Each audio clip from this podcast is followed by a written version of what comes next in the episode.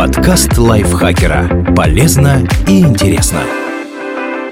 Всем привет! Вы слушаете подкаст лайфхакера. Короткие лекции о продуктивности, мотивации, отношениях, здоровье. В общем, обо всем, что сделает вашу жизнь легче, проще и интереснее. Меня зовут Ирина Рогава, и сегодня я расскажу вам про советы, которые помогут восстановиться после выгорания.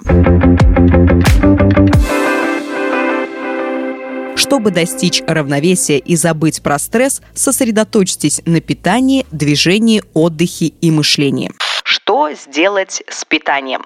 Правильно начинайте день. Ешьте сбалансированный завтрак, включающий сложные углеводы, пищевые волокна, белки и полезные жиры. Не злоупотребляйте кофе и другими стимулирующими напитками тоже не увлекайтесь. Носите с собой бутылку воды. Старайтесь выпивать достаточно жидкости. Тогда вы будете чувствовать себя бодрее. Откажитесь от вредной пищи, обработанных продуктов и полуфабрикатов. Или хотя бы сократите употребление такой еды. Внимательно изучайте меню в кафе и ресторанах. Выбирайте блюда, в которых много белка и овощей пейте меньше алкоголя. А если хватит силы воли, откажитесь от него совсем. Берите на перекус полезную еду. Тогда не придется покупать чипсы и шоколадки, когда захочется есть. Следите за тем, когда и как много вы едите. Старайтесь не переедать и не есть поздно вечером. Ешьте больше зелени, овощей и фруктов. Диетологи советуют есть больше растительной пищи в день. Обогатите свою диету. Скорее всего, вы не получаете все необходимые необходимы организму вещества.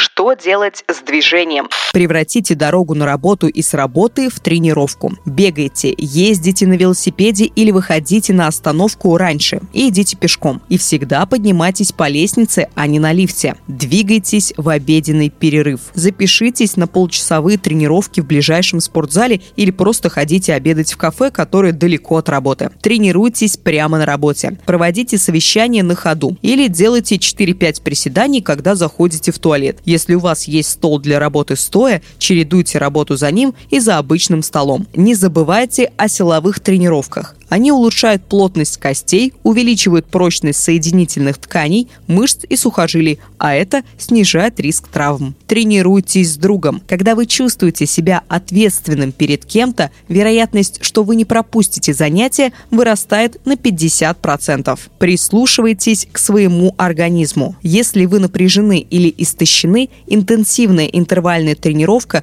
только увеличит уровень адреналина в организме. Так что лучше займитесь йогой или сходите на медленную пробежку. И наоборот, когда вы чувствуете себя вялым, займитесь чем-то более энергичным.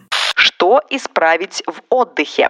Найдите оптимальное время сна и придерживайтесь его. Для одних это 8 часов, для других 4. Главное, спите в будни и в выходные одинаково долго. Ложитесь и вставайте всегда в одно и то же время. А еще за час до сна не пользуйтесь электронными устройствами и заведите вечерний ритуал. Мозг любит распорядок. Со временем он свяжет рутинные вечерние действия с чувством сонливости. Помогайте организму расслабиться. После обеда не употребляйте кофеин а незадолго до сна не занимайтесь напряженной работой. Не работайте по праздникам и выходным. Как бы много дел у вас ни было, выделяйте время на отдых. Он снизит стресс и улучшит настроение. В итоге вы будете бодрее и быстрее справитесь с делами. Делайте перерывы. На каждый рабочий час должно приходиться два двухминутных перерыва. Это поможет сосредотачиваться и чувствовать себя менее уставшим в конце дня.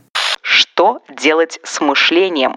Медитируйте. Доказано, что медитация положительно сказывается на физическом и психологическом здоровье. Достаточно медитировать 10 минут в день, чтобы снизить стресс и перенапряжение. Развивайте сострадание – вы не идеальны. Перестаньте ждать от себя невозможного и ругать себя, когда ожидания не оправдываются. Установите личные границы. Научитесь говорить «нет» и объяснять, что для вас приемлемо, а что нет. Не позволяйте другим злоупотреблять вашей добротой. Планируйте, обдумайте предстоящую неделю. Выявите особо важные дела и посмотрите, нельзя ли что-то сделать заранее. Не пытайтесь изменить всю жизнь за один раз. Вы Выберите 2-3 цели, определите, что вы хотели бы изменить в первую очередь. Сформулируйте цели конкретно и запишите, почему хотите их достичь. Если вы будете ощущать эмоциональную связь с ними, вы с большей вероятностью их добьетесь. Отчитывайтесь кому-то о своем прогрессе.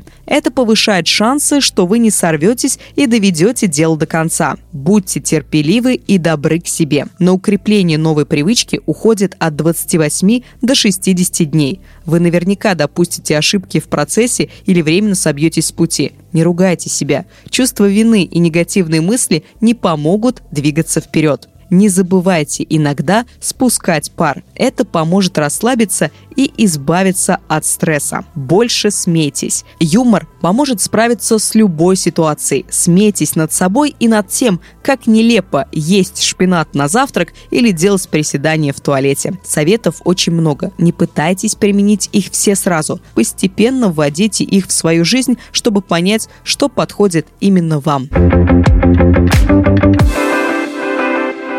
Советы эти рекомендует вам Елена Евстафьева, а я рекомендую вам, как всегда, поставить лайк этому подкасту, подписаться на него на всех платформах, можно даже комментарий оставить и, конечно же, не забывать про чат подкастов Лайфхакера. Ссылка на него в описании. Заходите, мы вас там ждем. А я прощаюсь с вами правильно. До следующего выпуска. Пока-пока.